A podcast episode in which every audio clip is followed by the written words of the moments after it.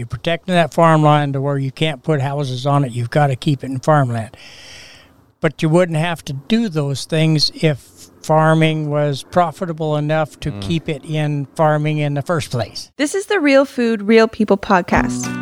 Rex Ogden farmed near Castle Rock in southwest Washington, and he shares all of the different things that he's done in his past chicken farming, hay farming, working with beef, and he shares his wisdom on how to preserve the future of family farming here in Washington state. This is the Real Food, Real People podcast. I'm Dillon Honcoop, journeying all over Washington state to get to know the real people behind our food. So talk about you. You say you've done just about everything Yep. When in, I in farming. That is. well, let's put it this way: when I graduated high school, I was raised on a farm. yeah. Where I, at? I in Castle Rock, okay. and it was. I'm the fourth generation to live in that house. My kids Hmm. are the fifth generation there, so we've been there for a while. Yeah. And when I graduated high school, my plan was to be a truck driver. I was going to be a long haul truck driver. Well, I kind of screwed up my driving record, so I had to do other things. So I went to work in the woods. I set chokers and I ran skidder and cat, did lots of different things. Yep. But my love was always that farm, which Yeah. is a terrible farm if you want to farm because it's on a hill mm. and it's steep ground. But I wanted to keep it, and because it had been in the family that long. Right. So I bought it from my dad. And if you believe this, that was back in 1970, uh, something anyway. I graduated in 1970, so it would have been 73, 74, somewhere. Yep. For $20,000. Now, that piece of ground, 50 acres, is worth a whole lot more than that now. Wow. And dad never figured that I'd pay, he'd live long enough for me to pay it off. But when he died, we were short two payments of paying that off. Oh no kidding. So, anyway, I always had to work out to support it. We raised cattle, which gave us our beef, and and the cattle always paid the taxes. We always mm. figured that there was enough they'd mm. pay the taxes, and we were just raising beef. So, uh, I always had to work out. So I worked in the woods. I got my record cleaned up, and I drove log truck for a while. I learned to drive on a log truck, and then mm.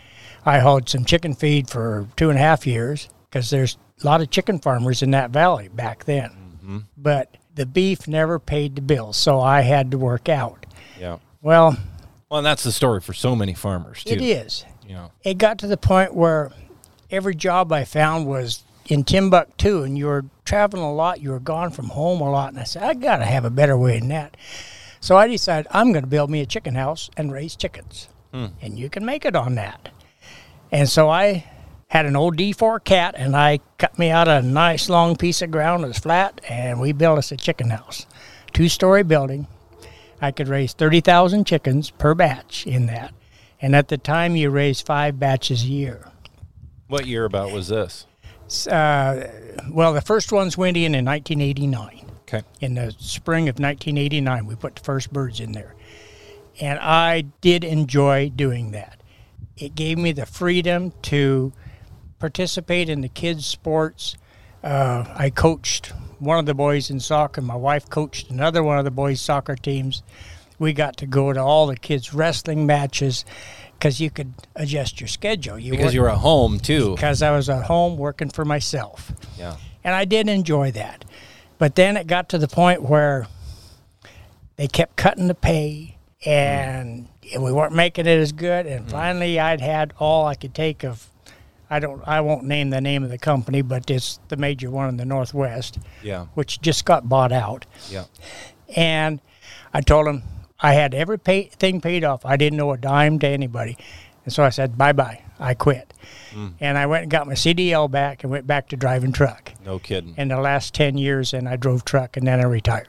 So while I was driving truck, my wife took care of the cows. She did all the feeding, uh, anything major I'd help out with. But, you know, I was gone every day, five days a week. Yeah. But it was local. I was home every night, almost. That's nice that you weren't So- long hauling and gone for two No. weeks. And uh, driving lowboy, and the farthest away from home I went, we went to North Dakota and picked up a crane one time, and we went to California. Actually, I went to Barstow, California once. That's as far away from home as I ever got. So yeah.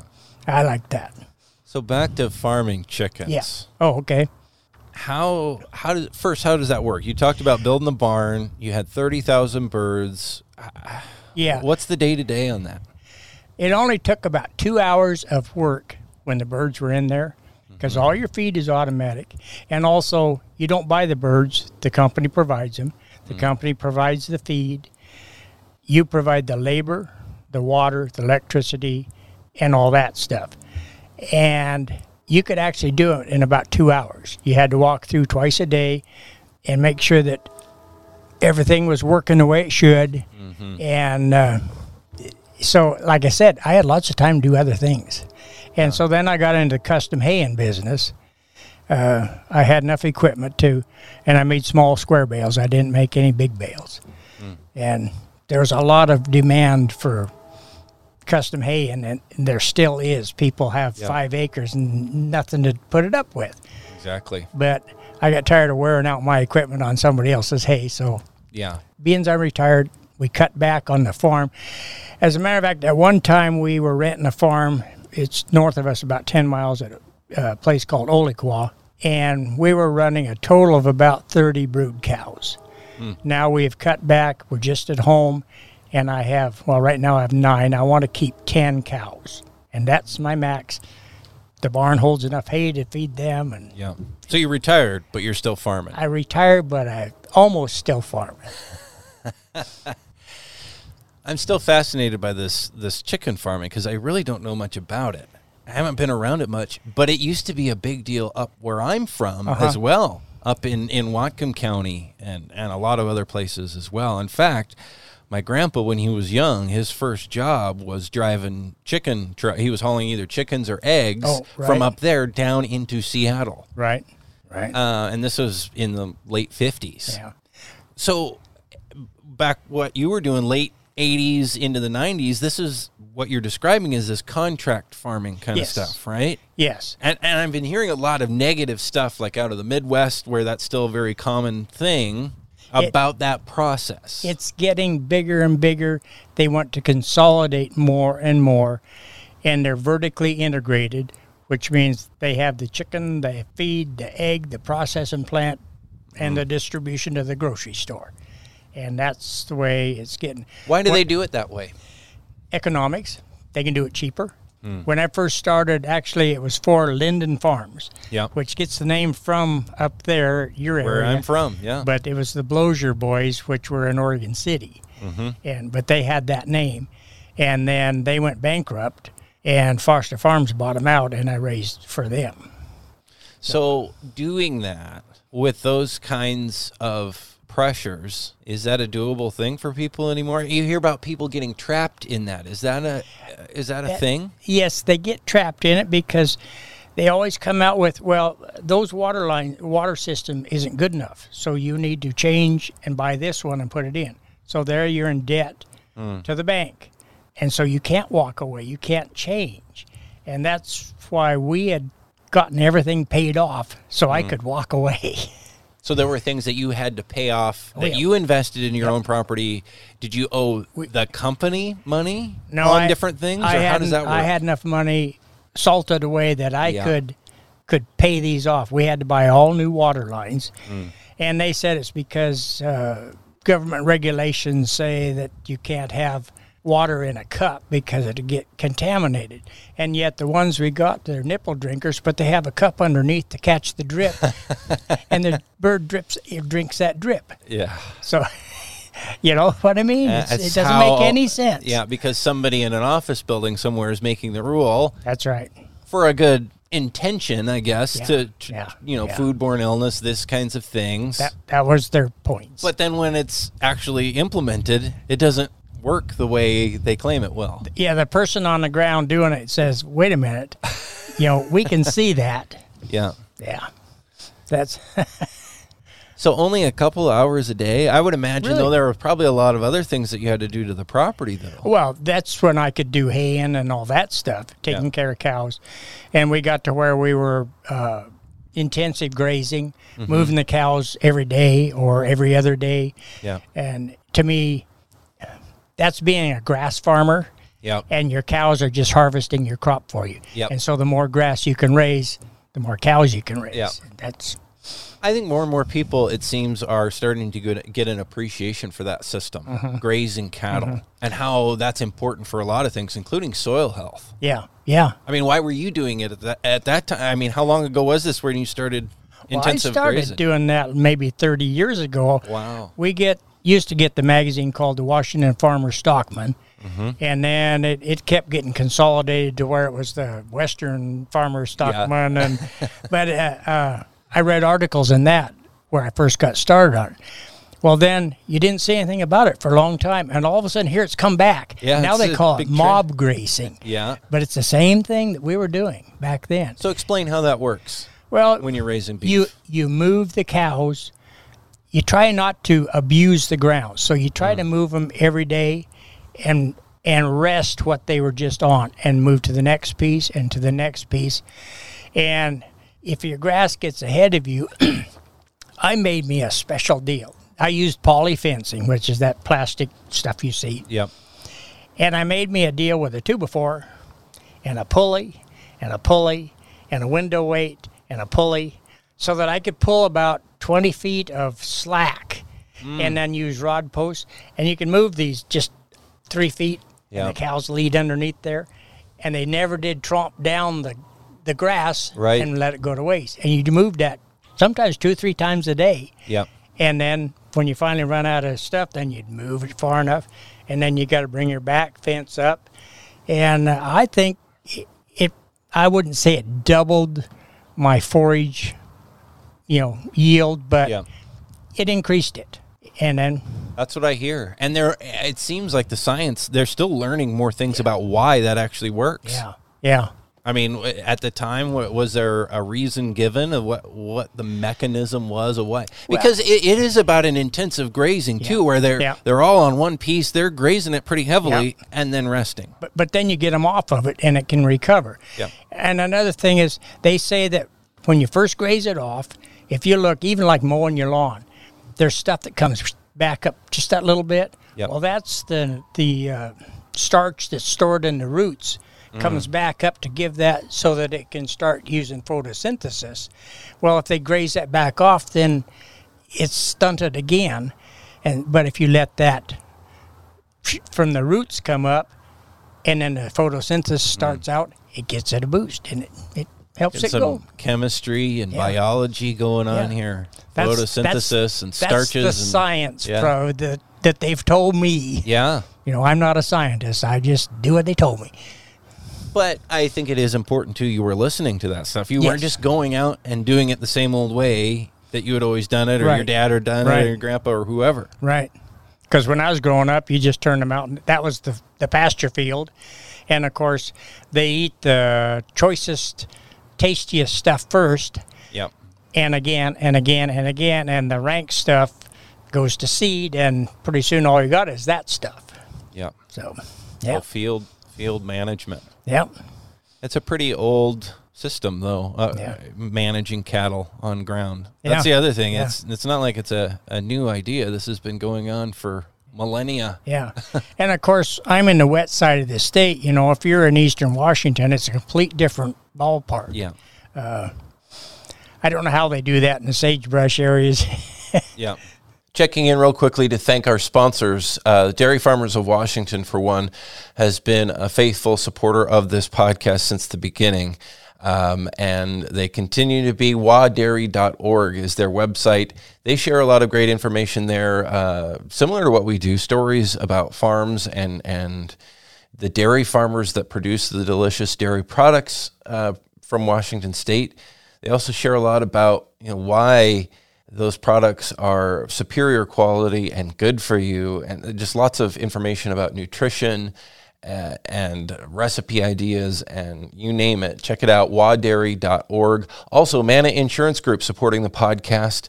Love those folks. That's where I do my insurance stuff. They take great care of me. They were founded actually by a high school classmate of mine, and he's still uh, their leader. I know quite a few folks on their team. Great folks, very trustworthy. ManaInsuranceGroup.com. Check them out online. Now back to our conversation at the Washington State Fairgrounds in Puyallup with Rex Ogden on the Real Food, Real People podcast. Being a small beef producer in Western Washington or really anywhere in the state, how did that work for you? I've been hearing, and, and we've talked a lot about it on the podcast with other producers. It's really hard to get kill dates and Oh, but you know get things into the butcher and the USDA issue and how do you market it and who's you know Yep. What's your take on that whole situation? it's getting harder all the time. I've gotten to where I don't sell anything at the auction if I don't absolutely have to. I have a cousin who lives just down the road from me, and he raises Herefords. And him and his son, they have butchered, put it that way, Yeah. up to 30 animals, and they're all sold before they're butchered. Wow. But the thing is, he's got to schedule that uh, kill date when they butchered last year's kill date. A year in advance. Yeah, there's to just call him. He says, "Well, I can't do anything for six months. They're booked up that tight." And what we need is another butcher shop. We used to have two there in Cowlitz County, and the one marijuana was more profitable, and they turned it into a marijuana grow, and Yeah. now he's sold it and got clear out of there. But uh, Well, and, and we needed that It's cut hap- and wrap too. it's heavily regulated. Yeah. A lot of cost that goes into meeting all that. Yep. And it's hard work. And Yeah. it's a special skill. It's an art. Oh yeah, You know, I've heard from you know butchers here on on this podcast talking about it, and it's like I can see why people don't get into it, but they should. Yeah. Uh, Matt's know? Meats there, and he's actually out Rose Valley. It's Kelso. Yeah. He built a new place in Longview where you come pick up your stuff. Now, I thought that what he was going to do was have Waltz Meats, which is in Woodland, and it's a USDA inspected slaughter. Mm-hmm. You could take your animal there, have it butchered, and then he would take it to Matt's and cut and wrap it, and I could sell it like Is at that way you could sell it by the cut? Yes. Rather than having to buy half a cow Yes. with the custom exempt. Yes, Yeah. and now you understand that. So yeah. you've been Well, I've been learning. to, I've been learning on this Yeah. podcast as I talk to people about so that this. that's why, but I, it hasn't happened yet, and that's what we Hmm. need. Because I wouldn't mind holding mine for another six months and fattening them up, and even selling them grass fed. Mm-hmm. Because with good grass, they grow good and they get fat. But Well, and that's a better way to sell it directly into the local Yes. market. Yes. So the whole thing stays right here rather than just Yeah. selling it into the system and who knows where things go. Yeah, I watched quite a few uh, YouTube videos, and one of them is the best. Just a few acres farm. He's from New York, Hmm. and that's what he does. Yeah. Only he raises Dexter cows, and that, that's his selling point. That Hmm. Yeah. they're they're better than anything else. What kind of cow cattle do you raise? Well, they're crossbred. I have six. They were out of a Limousin or a um, Red Angus bull, and they look like Red Angus cows. And the rest of them, I've got a Black Angus one, and I've got a Black White Face one, and I've got a heifer coming up that's a Black White Face, and I'm going to keep her. And but we right now, my cousin loans me a young bull every year to breed mine because mm. he needs to open his heifers that he's going to butcher about two months before they're slaughtered so that they settle down. They don't come into heat. Mm. And so I get to use his bull, which keeps them away from them right. and then gets it back. We work really well together. Yeah. hey, heck of a deal. Him and I have always been, well, we raised across the road from each other. So, Well, there's another thing that that farmer knowledge about those natural systems. Yeah. How that all works and Yeah. how the animals behave and how their bodies work and all of that. yeah, yeah. You can't just jump in and do that without any background or. you know, Well, it's- that's right. If you're wanting to start out from scratch, you've never been on a farm before, there's a lot of, well, I'll put it this way it's a steep learning curve. yeah. Now, there are other things that you could get into that aren't as intense or whatever as, as cattle. And cattle is probably the poorest return on your dollar. You know, it takes a lot of money to to do it. A lot of ground. Uh, five acres, you could run maybe two cows, but you better buy two steers and butcher butcher them in the fall. You know. Right. That's one of the criticisms, though. People say, "Oh, it takes so much land to grow beef." Yeah. But what kind of land are you running your cattle on? I mean, is it cropland or is it? You you couldn't crop it.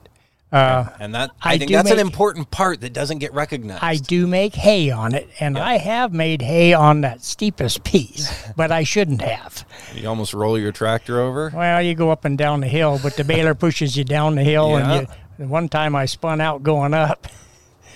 But So uh, this is rough, rough, steep terrain. it is steep ground, but it that's what my great grandfather bought back in 1923. yeah.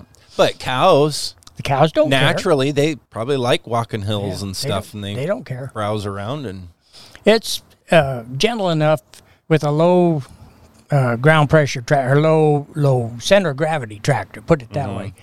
I can spread fertilizer on it. I can brush hog if I have to. I can pasture harrow, which keeps spreads around the manure and keeps Mm-hmm. things flat. And uh, and then of course the rest of the farm is in timber. So we just logged a big chunk this this year. So that's my retirement. I'd Mm. always go. said that was my retirement, Yep. and I watched them trees grow and grow and grow, and then they're so big that no mills are big or will cut them. wow, wow. well, that's farming too. Then yeah, it's just a lot longer term. Yeah, harvesting those, and then it, now this log is probably getting replanted. oh yeah, it's already it's already replanted, but it it opens up a lot of field edge that used to be in the shade either the morning or the evening. True. It's going to get a lot more sun, so the hay in that one field's going to dry a whole lot faster. Yeah, that'll be to. nice. that'll be nice. Yeah. Or maybe it'll get too dry, and then you'll need to irrigate. No, no, I got no water to irrigate. So no irrigation. No, no irrigation. As a matter of fact, usually it dries up enough in August that we end up having to feed hay. So any leftover hay from last year, we get moved to where I can feed it in the fall. And uh, and then there's another point too that getting a large animal vet now is getting to be a problem. If you're going to sell a heifer as a breeding animal, they have to be bangs vaccinated, and to do that, the vet has to do it. Mm. That's one of the vet things that I can't do myself. We do most of the other things ourselves, mm-hmm. and we've learned that. That's another learning curve that a new person would have to learn. Yeah, animal health stuff. Yeah, yeah. How how to give injections and what to look for for this or that. You know, Yeah. Be the doctor for your. you gotta you about gotta be your own doctor. My my vet is still alive, but he's retired. He's I think he's ninety. Yeah. And when you're talking about injections, you're talking about things to keep them healthy, keep, Yes. make sure they, you know, if they get sick, not like injecting them with hormones No. or something. I mean, I, there's that perception out there with beef. You see no hormones. I'm thinking, well, what beef do you know? I've never done that. There is a growth hormone, and it's a little pill they put in the neck somewhere, and uh, they say, "Oh God, you you can't sell them as uh, natural beef." then." Right. Right. Well, really, it doesn't do anything to them. It makes their muscles, it doesn't give them any more muscle, but it makes the muscle cells bigger. So it looks like they're Right. bigger. More weight. But I've never even tried to mess with that. Why But not? we give them, uh, oh, because I just, I'm too lazy for one thing. you can give them uh, vaccines. There's a seven way, uh, I think there's an 11 way now, and it's got black leg and I don't know, all the different things that animals would get. And it's just like we take for measles or mumps or chicken pox, you know. yeah. Yeah. Exactly. And so pe- people who would complain about those injections don't understand what they're doing. Yeah, that's true. What the point of it is, I, I get worried about that because people want say they want no antibiotics in their milk or their meat, Uh-huh. which I understand. I, which it's not allowed. If Right, anything tests for any of that, right. it's thrown in the garbage. Right. But there are people who are then raising animals with none of that, and to me, it's like, well, if I was sick, I'd want to get antibiotics. You know, not that that should go into the food system. You keep them quarantined. You Yeah. know, whether it's beef or, or dairy Until it's passed through. until it's out of their system. Yeah. But but what about treating animals when they're sick? Ah. We should be able to do that. I've been real lucky because I, I consider myself having a closed herd. The hmm. only thing that my cousin has some cattle across the fence, and then I borrow that bull from him. But other than that, my animals are a closed herd. They don't. I don't go buy replacements and come in. And I've been real lucky with disease. Maybe it's because I got to walk up and down them hills and it works and And harder. exercise. yeah. There you go. Stay healthy. Yeah. That's yeah. what I I should probably have a house on a hill and make myself walk up and so I can get some exercise every day. Yeah. I don't get enough. My doctor says anyway. Boy, I get enough when you got to go clear to the top of the hill to check something. Yeah. anymore, I huff and puff. Yeah. Didn't yeah. used to bother me when I was younger. no big deal back in the day. yeah. Well, we are here at the Washington State Fairgrounds in Puyallup having this chat because the state Grange convention is happening here. Yep. How'd you get involved in Grange? I've been involved in Grange since I was about nine years old. No kidding. We had a junior Grange in Castle Rock at the Sunnyside Grange. And my family has been Grange members. My dad and his two brothers were both members of one Grange or another there. And so I started, I didn't, st- you could start when you were five, but I didn't start till I was, I was uh, nine. And so basically I grew up in the Grange. We had our junior Grange meeting, which was the kids, the same night that the adults had their meeting upstairs. And so we would get our meeting done and we'd go play around. And then when they were done upstairs, they'd come downstairs to have their snacks afterwards, refreshments, I guess. Yep. And we'd go upstairs and get to run around that big empty hall and play. My, So this would have been what? 60s? uh, yeah. See, I graduated in 1970. So in Yep. 69, I probably joined about 60, somewhere in there. So what is 59. What is Grange? Because I think a lot of people think of it in terms of back then, mm-hmm. but it's still a thing to this day. The Grange is a community service organization now. Back hmm. then, when it was originally formed, was to help the farmers recover from the effects of the Civil War. Hmm. It was formed in, er, in yeah, 1869. And we helped farmers all the way up through uh, railroad laws. Uh, the Grange actually sponsored uh, to have school buses be painted yellow, uh, rural free delivery. In the in Washington D.C. at the uh, Smithsonian, there is a section on rural free delivery and the Grange influence on that. But then you go on up. We sponsored initiative. That's why we have PUDs, and that's why we had the blanket Here in Washington. primary, which got thrown out eventually. We used it for 40 years or something, and Yep. so then we pushed that initiative to have the top two. So deals. it's the Grange that's been behind some of this stuff It's at been behind that state stuff. politics. Yep. We're nonpartisan. We don't do party stuff, but we do issues, any Right. issues that we think are good. And that's what we're doing in there today or this week Mm-hmm. is setting our policy. And so it's still connected to farming though and Yes. rural communities, right? Yep. You're supposed to have an interest in agriculture. Hmm. And if you go to the grocery store and buy something to eat, you have an interest in agriculture. That's true. That's how I, Well, I that's say that. that's the basis of this podcast. Yeah. You know, we're talking about the people who produce food, Yeah. and everybody who eats food. yeah. Hint, hint. Everybody should, unless there's somebody out there who's figured out how to live without food. I don't care if you're vegan or you eat meat. Doesn't meat. matter. You're still eating food. Eating food, and this has to do with you Yeah. Right. producing food. What do you Right. What do you think? It, I mean, you live down there in Southwest Washington, so Yeah. you're kind of like me up in Northwest Washington. We're a little far farther away from that urban center, Mm-hmm. but not maybe like some folks in Eastern Washington. So we see what happens, say in Seattle, and we see Yeah. that disconnect. Yeah. What's your take on, on what's happening with farming and and then how that interplays with urban folks? Well, I think the pendulum's starting to swing the other way to hmm. where the people in the city are starting to see that, hey, we got to protect this stuff, especially in Seattle or King County. Yeah. You know, you're starting to see more, oh, what do they call them, conservation easements or, Yep. You know what I'm talking about, where, Protecting farmland. right, you're protecting that farmland to where you can't put houses on it. You've got to keep it in farmland. But you wouldn't have to do those things if farming was profitable enough to mm. keep it in farming in the first place. So the the best way to protect it is to make sure that it's still profitable. Make sure it's profitable for the farmer. Yeah. Why isn't it sometimes now? I don't know Is really. market stuff? Is it that contract kind of farming? Farms getting bigger? well, for one thing, what what is it? America has the cheapest food, I think, of any country in the world. And we have to keep it cheap. So you got to cut the price of everything all the time. And so there's, you get, you get what you can get. And of course, the farmer's on the bottom of the totem pole, or the bottom rung of the ra- lung, rung of the ladder, maybe you should say. Yeah. And he's got no place else to get his money. You know, Yeah. he's got nothing to pass on down. Yeah. He's got to sell his product at whatever he can get. And we're not unionized. I guess maybe that's it. Yeah.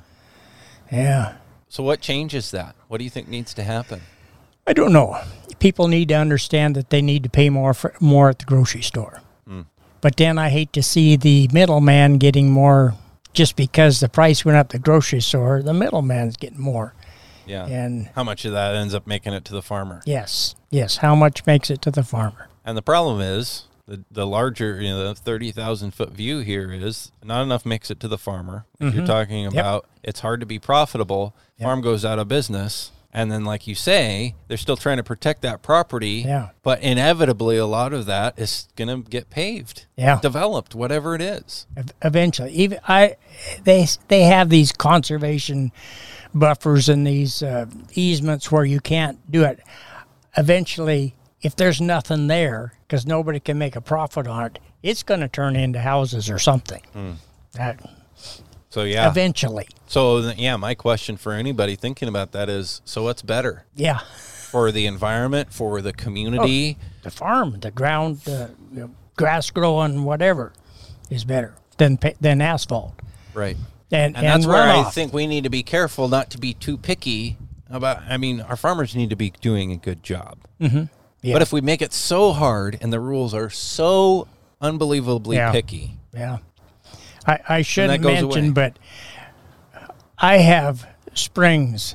I get my water from a spring, and that Hmm. creek goes down there, and I got a little creek runs down there, and I got a little creek runs down there. And if you had a 200 foot buffer on each one of them, I only got a little skinny piece of that field that I could use, and yet it's not hurting the salmon or anything. It's they can't come up there; it's too steep, and it goes down there and it drops right straight down.